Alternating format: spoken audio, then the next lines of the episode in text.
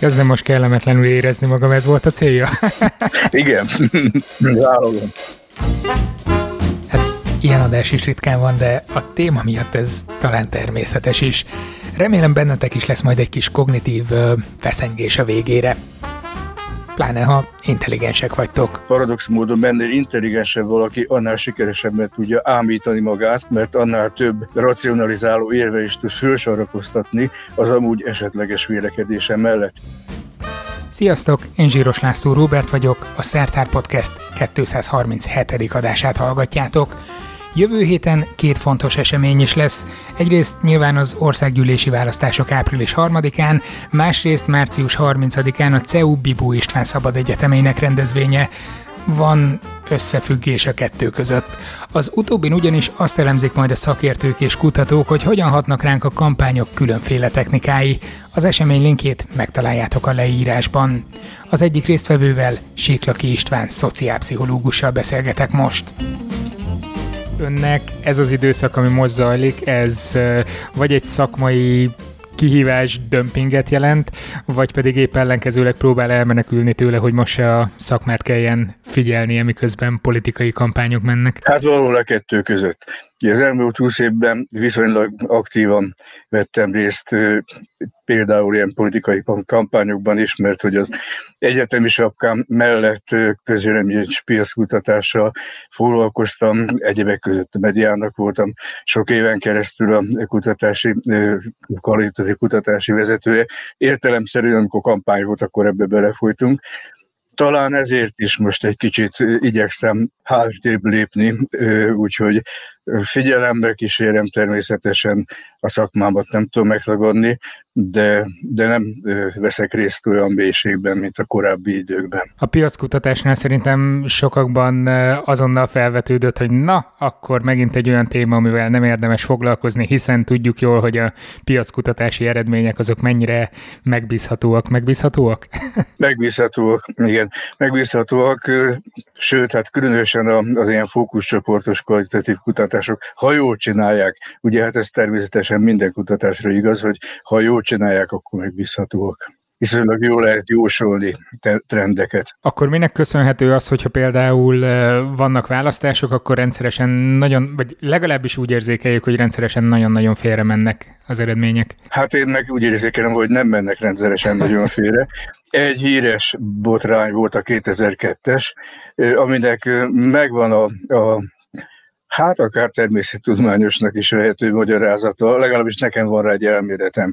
Nem akarok részletekbe belemenni, de a, a lényege az valami olyasmi, hogy úgy működnek ezek a kutatócégek, hogy azok az emberek, akik a kérdező biztosok, instruktorok, akik lebonyolítják ténylegesen, azok nem egy céget szolgálnak ki, hanem több céget, máskülönben nem lehetne megélhetést biztosítani.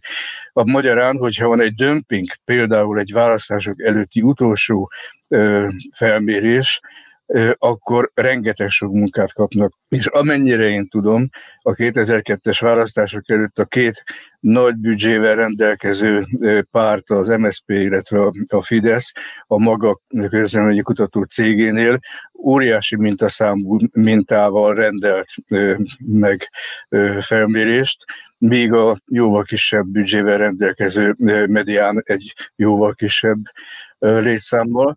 És hát azt könnyű belátni, hogy ha egyszer hirtelen sokszorosára növekszik a terhelés egy ilyen kérdező biztosi hálózaton, azt nem fogja tudni kellő színvonalon ellátni. Na most minek utána előtte az volt a várakozás, hogy a Fidesz fog simán nyerni, ezek a módszertani problémákból, a túlterheltségből adódó nehézségek értelemszerűen a várakozások irányába torzítottak, és ezért következett be, hogy ilyen 7% körüli Fidesz győzelmet jósolt a Galup is, meg a, meg a Szonda is, még a medián volt az, aki viszonylag jól eltalálta, egész egyszerűen, mert ő az ő kis mintáját még szakszerűen le tudták kérdezni a kérdezőbiztosok, a, amikor már nem győzték, akkor jöttek a módszertani hibák, de általában én azt tudom mondani, hogy a legtöbb ilyen felmérés viszonylag jó jósolja a trendeket. Természetesen vigyázni kell, mert van egy nézőponti intézet például, ami nem nem közvénykutató cég, hanem egy propaganda cége a Fidesznek, tehát ott nem valóságos felmérések eredményeivel találkozunk, hanem irányított takkal.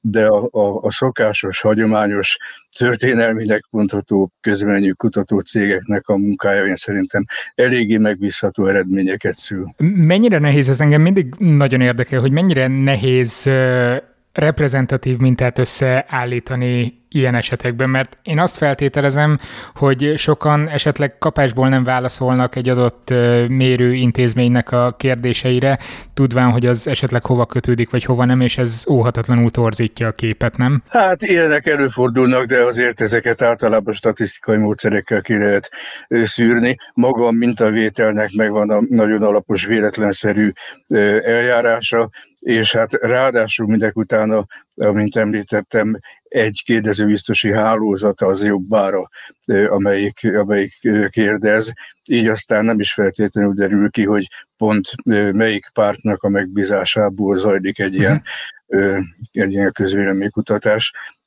tehát mondjuk a pártpreferenciák vagy a, vagy a választásokkal kapcsolatos várakozásokra vonatkozó nem feltétlenül szükséges, hogy az ilyen módon explicit legyen. Nem tudom, mennyire szokott internetes kommentfolyamokat követni, vagy próbálja tudatosan távol tartani magát tőle, de mi az, amiben úgy érzi, hogy ön szociálpszichológusként máshogy áll azokhoz a kérdésekhez, amit látunk itt nap mint nap mondjuk egy választási kampány során, mint a magamat is ideértem a fotel szociálpszichológus politikusok, akiknek megvan a véleménye arról, hogy már pedig mi megy félre, és mit hogyan kellene csinálni. Hát egyfelől igyekszem kerülni a komment folyamatokat, nyilván néha azért a kíváncsiság arra készített, hogy belenézek, de aztán gyorsan ott hagyom, mert bántóan partizán, bántóan durva általában, és, és elfogult, úgyhogy ezért aztán nagyon nem szoktam követni, mert olyan túlságosan nagy információértéke nincs.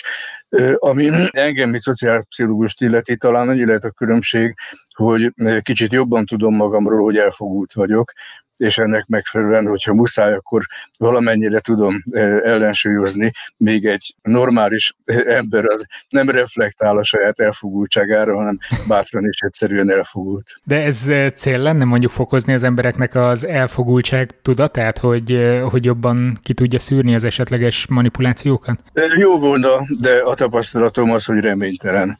Tehát az ember, én egyébként, ha már természettudománynál tartunk, én ugyan szociálpszichológusként vagyok elkönyvelve, és így is ennek is tartom magam az elmúlt évtizedekben, de eredetileg klinikai pszichológusként végeztem, és azért elég közel áll hozzám mondjuk az idegtudományi vonatkozásai a, a, a szociálpszichológiának. Van olyan tudomány, hogy kognitív neuroscience, tehát ezért ez nincs olyan messze a természettudományoktól, és ma már ezek a, a, a természettudományos, tehát idegtudományi kutatások is nagyon markánsan azt bizonyítják, hogy az emberi elme úgy működik, hogy tudattalanul, nem Freud értelemben, de tudatunkon kívül megszületik valamilyen vérekedésünk, valamilyen hiedelmünk, és amikor egy kellő hívószó hatására ez tudatossá válik, akkor nekiállunk is tudatosan racionalizáljuk.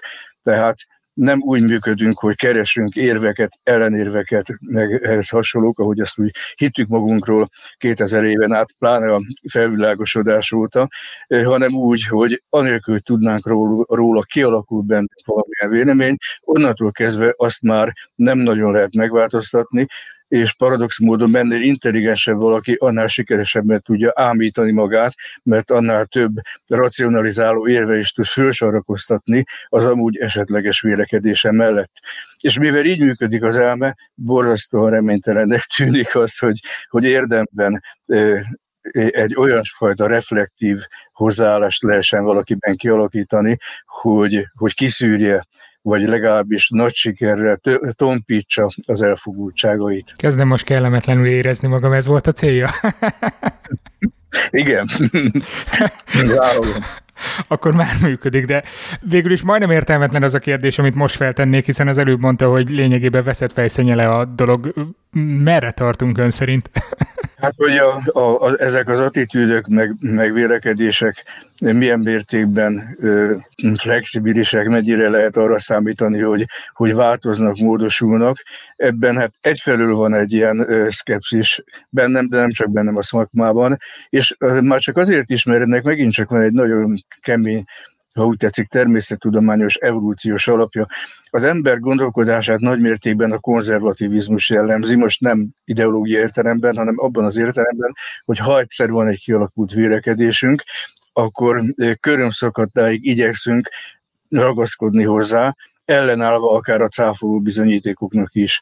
Most ennek az a e, magyarázata, hogy még mindig evolúciósan stabilabb stratégia egy nem túlságosan megalapozott vélekedéssel bírni, és annak alapján azonnal cselekedni, mint ha nincs egy ilyen vélekedésünk, és habozunk, nem tudunk azonnal dönteni és cselekedni, akkor, akkor, akkor hamarabb ez meg a kartfogú. Tehát van egy ilyen evolúciósan kialakított beállítottságunk.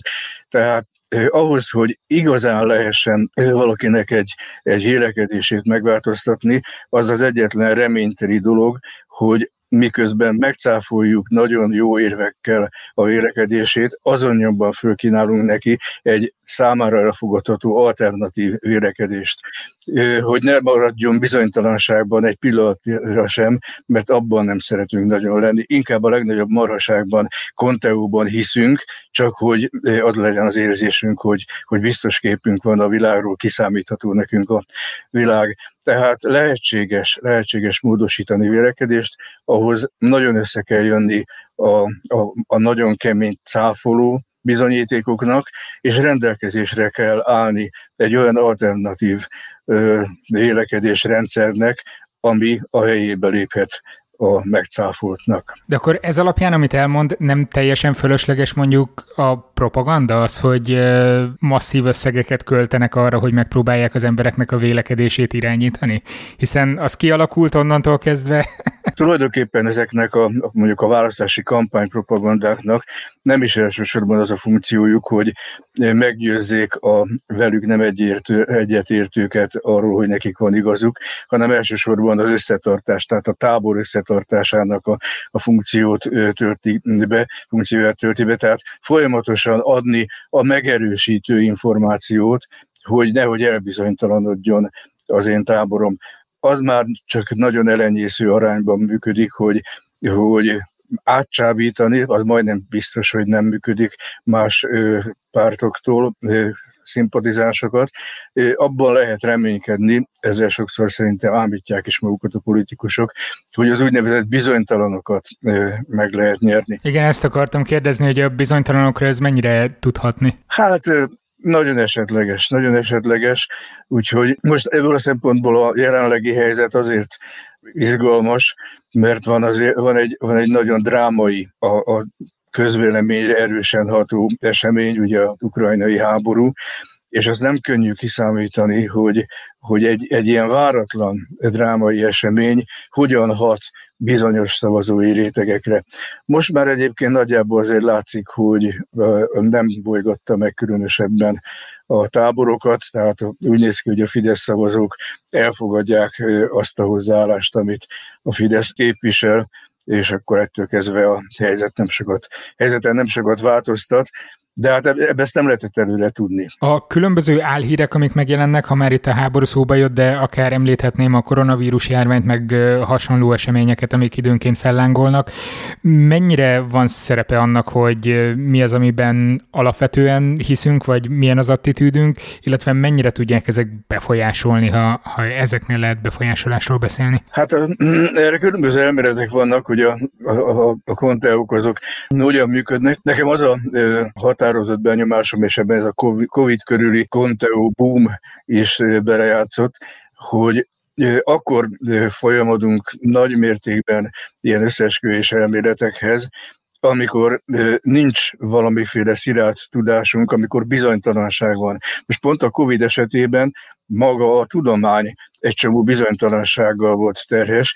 Most a tudománynak a kultúrája, ha jól működik, akkor olyan, hogy viszonylag jól tűri a bizonytalanságot, pont azért, mert nagyon sokat tud az adott területről. A laikus viszont a már említett evolúciós okoknál fogva borzasztóan nehezen tűri a bizonytalanságot. Szereti, hogyha mindig kész magyarázat van, aminek alapján dönthet, aminek alapján eldöntheti, hogy mire számítson. És hogyha ez hiányzik, nincs keréképpen szilárdan ö, megalapozva, akkor hajlamos az összeesküvés elméletekre, és hát ezen fel tud fokozódni akkor, hogyha egy adott társadalomban a hatóságoknak a tekintélye meglehetősen bizonytalan. Most például a magyar társadalom, de nem csak a magyar társadalom, mondjuk az amerikai, és erről tett tanúbizonyságot, sok a bizonytalanság. Sokan nem hisznek a hatóságok jó hiszeműségében, felkészültségében, és ez még hozzátesz ehhez a eredendő bizonytalansághoz. Tehát azt hiszem, egy ilyen járvány, ahol azt se tudjuk, hogy hogy néz ki, mi van, mindenki mond valamit, ez, ez direkt a táptalaja az összeesküvés elméleteknek. Korábban is megjelentek ugyanezek a problémák, vagy ezt az internet erősítette fel ennyire? Vagyis, hogy voltak-e korábban, az internet felerősített, vagy az internet egy teljesen új környezetet teremtett? Azt hiszem, így pontosabb a kérdés. Amióta az ember létezik és társadalmi lény, azóta vannak összeesküvés elméletek. Nyilván a tömegtársadalmak valamelyest ezt felerősítik, de hát messze-messze az, az internet előtt. Mennyiben különbözik az, ahogy az interneten állunk ezekhez a témákhoz, illetve ahogy a valóságban, mert úgy tudom, hogy önök foglalkoztak ilyesmi irányú kutatásokkal. Hát vannak ilyen jellegű kutatások. Az internetnek nyilvánvalóan az a specialitása, hogy megváltoztatja a, a, a kommunikáló csoportoknak a, a struktúráját, meg a mértékét egyfelől, másfelől pedig a, a, az embereket érő információnak a mennyiségét. Ehhez még hozzátartozik az, hogy a, a, a kapcsolatunk az online világgal az óhatatlanul egy kicsit személytelen, egy kicsit anonim, és ez megint csak megváltoztatja az információ forráshoz való viszonyunkat. Ki hozza belőlünk az állatot? Egy faluban nagyjából kialakul az, hogy kik azok, akikre lehet hallgatni, kik azok, akik megbízhatónak bizonyultak generációkon keresztül akár, a nagygazdák, stb. stb. És akkor, akkor ott azért úgy nagyjából megvan, hogy, hogy be lehet, meg lehet súlyozni a különféle információ forrásokat, és akkor így ki tud alakulni egy viszonylag stabil nézet. Most ugyanez az interneten sokkal struktúrálatlanabb, egyfelől, másfelől a személyesség hitelességet adó töblete nélkül maga az információnak a az ellenőrizhetősége is csorbul, ettől aztán maga a, az, a, az a mechanizmus, ami beindítja például az összeesküvés elméleteket, sokkal könnyebben működni tud. Arról nem beszélve, hogy egy természetes társadalomban is kialakulnak természetesen klikkek, ahol saját csoporton belüli vélemények dominálnak, de ezt, ezt a buborékhatást nagyon felerősíti az internet a maga technikájával, különösen a social media, Facebook csoportok és ehhez hasonlók. Tehát egy, egy, egy már eleve az emberi társadalmakban meglévő mechanizmust hirtelen egy más szintre emelte az internet, és hát ennek valamennyire látható, valamennyire még egyelőre kiszámíthatatlan hatásai vannak. Na de ez a súlyozás, amit mondott mondjuk természetes társadalom, ez jó szó? Tehát a természetes közösségekben az élő kapcsolatoknál, ez ugyanúgy megvan az interneten is, tehát ott is súlyozunk, hogy melyik véleményvezérnek vagyunk hajlandóak hinni, de ez itt min alapul ezek szerint? Nem a személyes ismerettségen, hanem kiválasztjuk, hogy ki az, aki leghangosabban vagy legmarkánsabban tudja képviselni a mi eleve meglévő álláspontunkat? Hát sok mindenen alapszik. Az egyik az, az a mechanizmus, hogy ha van egy vélekedésem, akkor hajlamos vagyok azt megerősítő információt keresni, és kerülni az azt cáfoló információt. Most ebben az online megjelenő, a, a, a social médiában megjelenő információ áradat nagyon a kezünkre játszik, sokkal könnyebben tudunk a kiinduló vélekedésünket megerősítő információt találni, és aztán ennek hitelt adni, és ezeket a csoportokat preferálni, míg a, a, a hagyományos, lassúbb, személyes kapcsolatok esetén több lehetőség van az árnyalásra, ha úgy tetszik. Ki lehet ebből törni? Hát egyelőre nem úgy néz ki. nem úgy néz ki. Lehet, hogy nagyon pessimistának fog találni, de nem úgy néz ki. Részben azért nem úgy néz ki, mert hát ez most megint ugye a szűkebb szakmám, ez a bizonyos confirmation biasnek hívja az angol, a megerősítési torzítás. Egyszerűen megint csak evolúciósan úgy van a mi elménk megalkotva, hogy őrült nagy erővel nyom afelé, az elfogultság felé, hogy ha valamiért kialakult egy vélekedésünk, akkor az azt megerősítő információ iránt nagyon elfogultlak legyünk, és fordítva elfogultak legyünk a cáfoló információval szemben. Ez egy olyan tulajdonsága az emberi elmének, amivel nagyon fegyelmezetten különleges emberek és csoportok képesek szembeszállni, nagyon jó tudósok például képesek, de azért a tudósok között is nagyon gyakori hiba, egyik leggyakoribb hiba ez a megerősített torzítás. A skolasztikusok annak idején például nagyon szépen megfogalmazták, hogy hogyan lehet ebből a megerősítési torzításból kitörni. Ugye ők azt mondták, hogy ha meg akarsz győződni egy állítás igazságáról, akkor keres cáfoló információt. Ha nem találsz, akkor az erős. Hát ez az, amit aztán, mivel ez szembe megy az emberi elme gondolkodásával, úgy szoktuk lefordítani, hogy a kivétel erősíti a szabályt ami persze marhaság, de az innen van, hogy a skolasztikusok megpróbáltak fegyelmezetten direkt a cáfoló információ után kutatni, és nem a megerősítő információ után. Hát, hogy milyen siker, ezt nagyjából látjuk. Mennyire tudja ezt önmagán alkalmazni? Kapja magát azon, hogy fú, engem nagyon elkapott most a fogaskerék, vagy gépszív, vagy mi szokta elkapni az ember? nem magamat azzal, hogy, hogy én egy jó skolasztikus tanítvány vagyok, és képes vagyok rá, de ez önállítás volna. Nagyon nagy erőfeszítéssel néha képes vagyok szembe menni a kiinduló vélekedésemmel és cáfolatokat keresni, de ez egy kényszenvedés, úgyhogy azt hiszem, hogy valószínűleg rám is érvényes a, a szabály, legfeljebb, legfeljebb nem annyira, mint egy ilyesmivel nem foglalkozó ember esetében. Mennyire tud visszahatni az, ahogy az online térben megéljük, ezeket a különböző attitűd ütközéseket, vagy véleménybuborékokba zárjuk magunkat. Mennyire tud ez visszahatni arra, hogy a hétköznapokban éljük a társadalmi életünket? Hát valószínűleg elég erőteljesen, elég erőteljesen visszahat. Igazán megbízható kutatások erre a kölcsönhatásra tudomásom szerint nincsenek. Legfeljebb Twitter bejegyzések, hogy karácsonyi vacsorán hogy esnek egymásra, egymásnak az emberek. Hát annyiból, hat, bizt, annyiból biztosan visszahat, hogy közösségeknek a, a, a szembenállását, a konfliktusát föl tudja fokozni. Tehát, hogyha én az online térben folyamatosan erősítem a saját vélekedésemet, és az mondjuk szembe megy a fiam, a feleségem, apósom, anyósom, barátomnak a vélekedésével, és ez a személyes térben ütközik, akkor ez az ütközés annak folytán erősebb lehet, hogy én folyamatosan tudom az online térben erősíteni. Tehát a polarizációban lehet szerepe az online-nak. Ez meg volt természetesen a, a régebbi hagyományos tömegtájékoztatás esetében is, csak hát ott azért nem annyira, mert nem volt annyira gazdag és olyan, olyan intenzív az információ áramlás, mint az online térben. Most egy kicsit azon is gondolkodtam, és még jobban elkeseredtem, pedig próbálok egy pozitív kicsengést adni ennek az adásnak, ami mostanában főleg az ukrán háború kapcsán felvetődik Putyinnak a szerepénél. Nagyon sokan kívánják azt, hogy bár valamilyen módon megtörne az ő, ő irányító szerepe, most itt mindenkinek a saját fantáziájára bízom, hogy, hogy ide mit képzel el. Például kipotyan egy magas háznak az ablakán ismeretlen körülmények között. Például, ez lehet az egyik.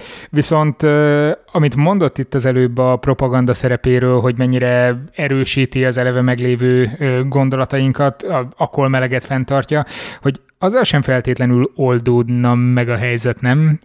Társadalom tudományi értelemben. Tehát, hogyha ha folyamatosan kapják például az oroszok azt, hogy az ukránok az ősellenség, így nagyon leegyszerűsítve, ha Putyin kikerül onnan, akkor se fog hirtelen felnyílni mindenkinek a szeme, hogy na hát minket megvezettek. Hát hirtelen biztosan nem. Megbízható forrásokból tudom olyan kiváló barátaim, akik, akik jól ismerik a, az orosz társadalmat, tíz éve rendszeresen nézik az orosz médiát, azok állítják, hogy tíz éve olyan irgatlan, irgalmatlan mértékű propaganda agymosás zajlott pont az ukrán ügyben, hogy ez, ez nagyon hosszú ideig velük fog maradni a Putyintól függetlenül.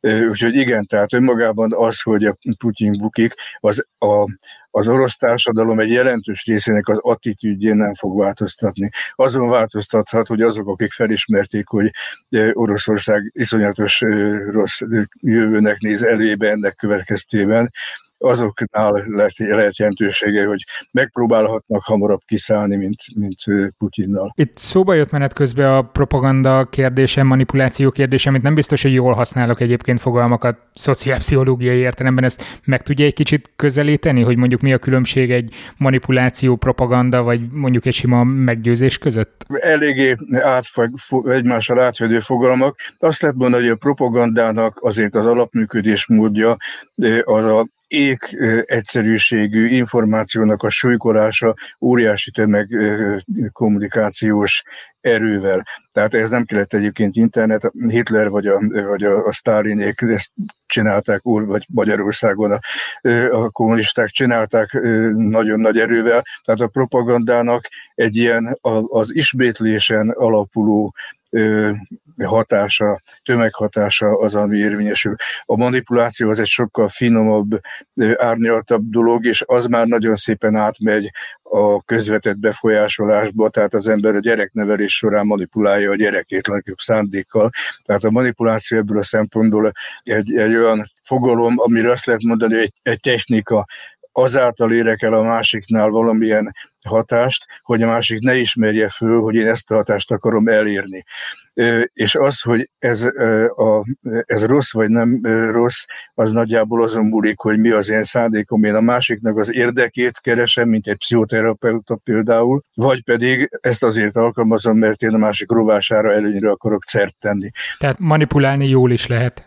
Így van, tehát manipulálni jó cél érdekében is lehet. Hát egyébként ebből a szempontból a pszichoterápia az klasszikus, mert ez egy paradox helyzet akkor működik egy pszichoterápia, hogyha a, a, a kliens magától kezd el rájönni, hogy hogyan kellene változni, és maga megy végig a változáson, nem külső hatásra, nem tanács hatására.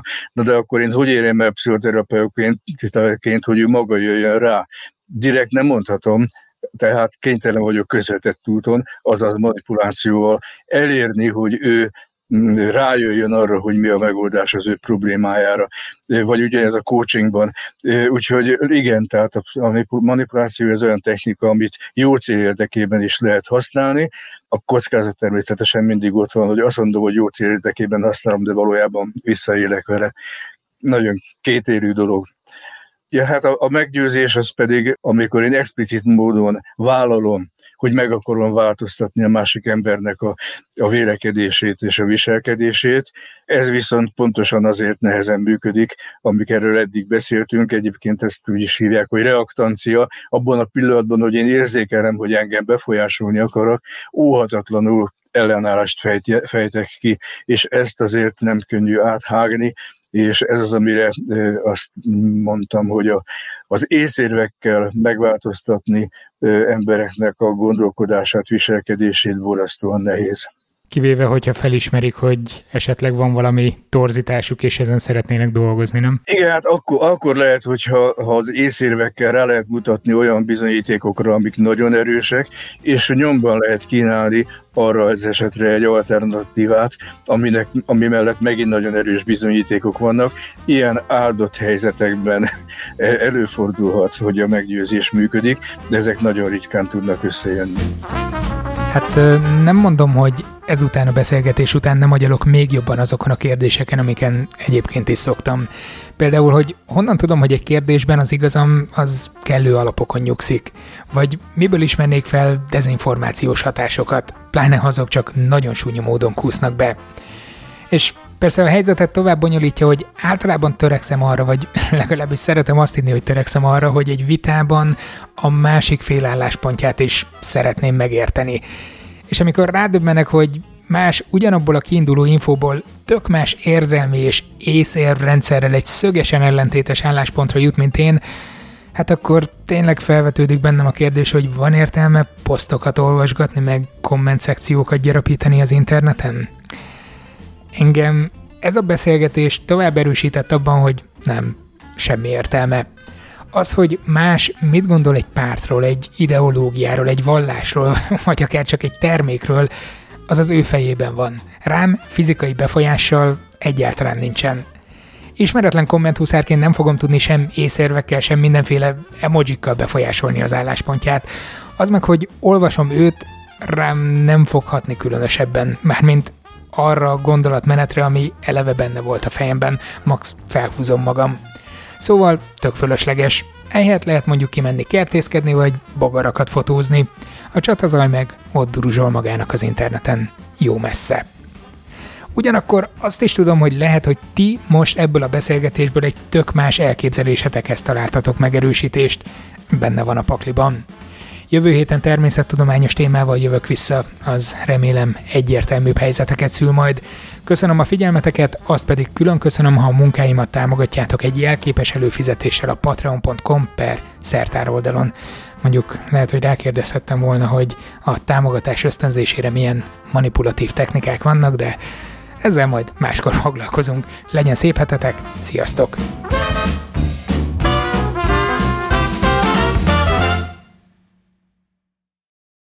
Ez a műsor a Béton közösség tagja.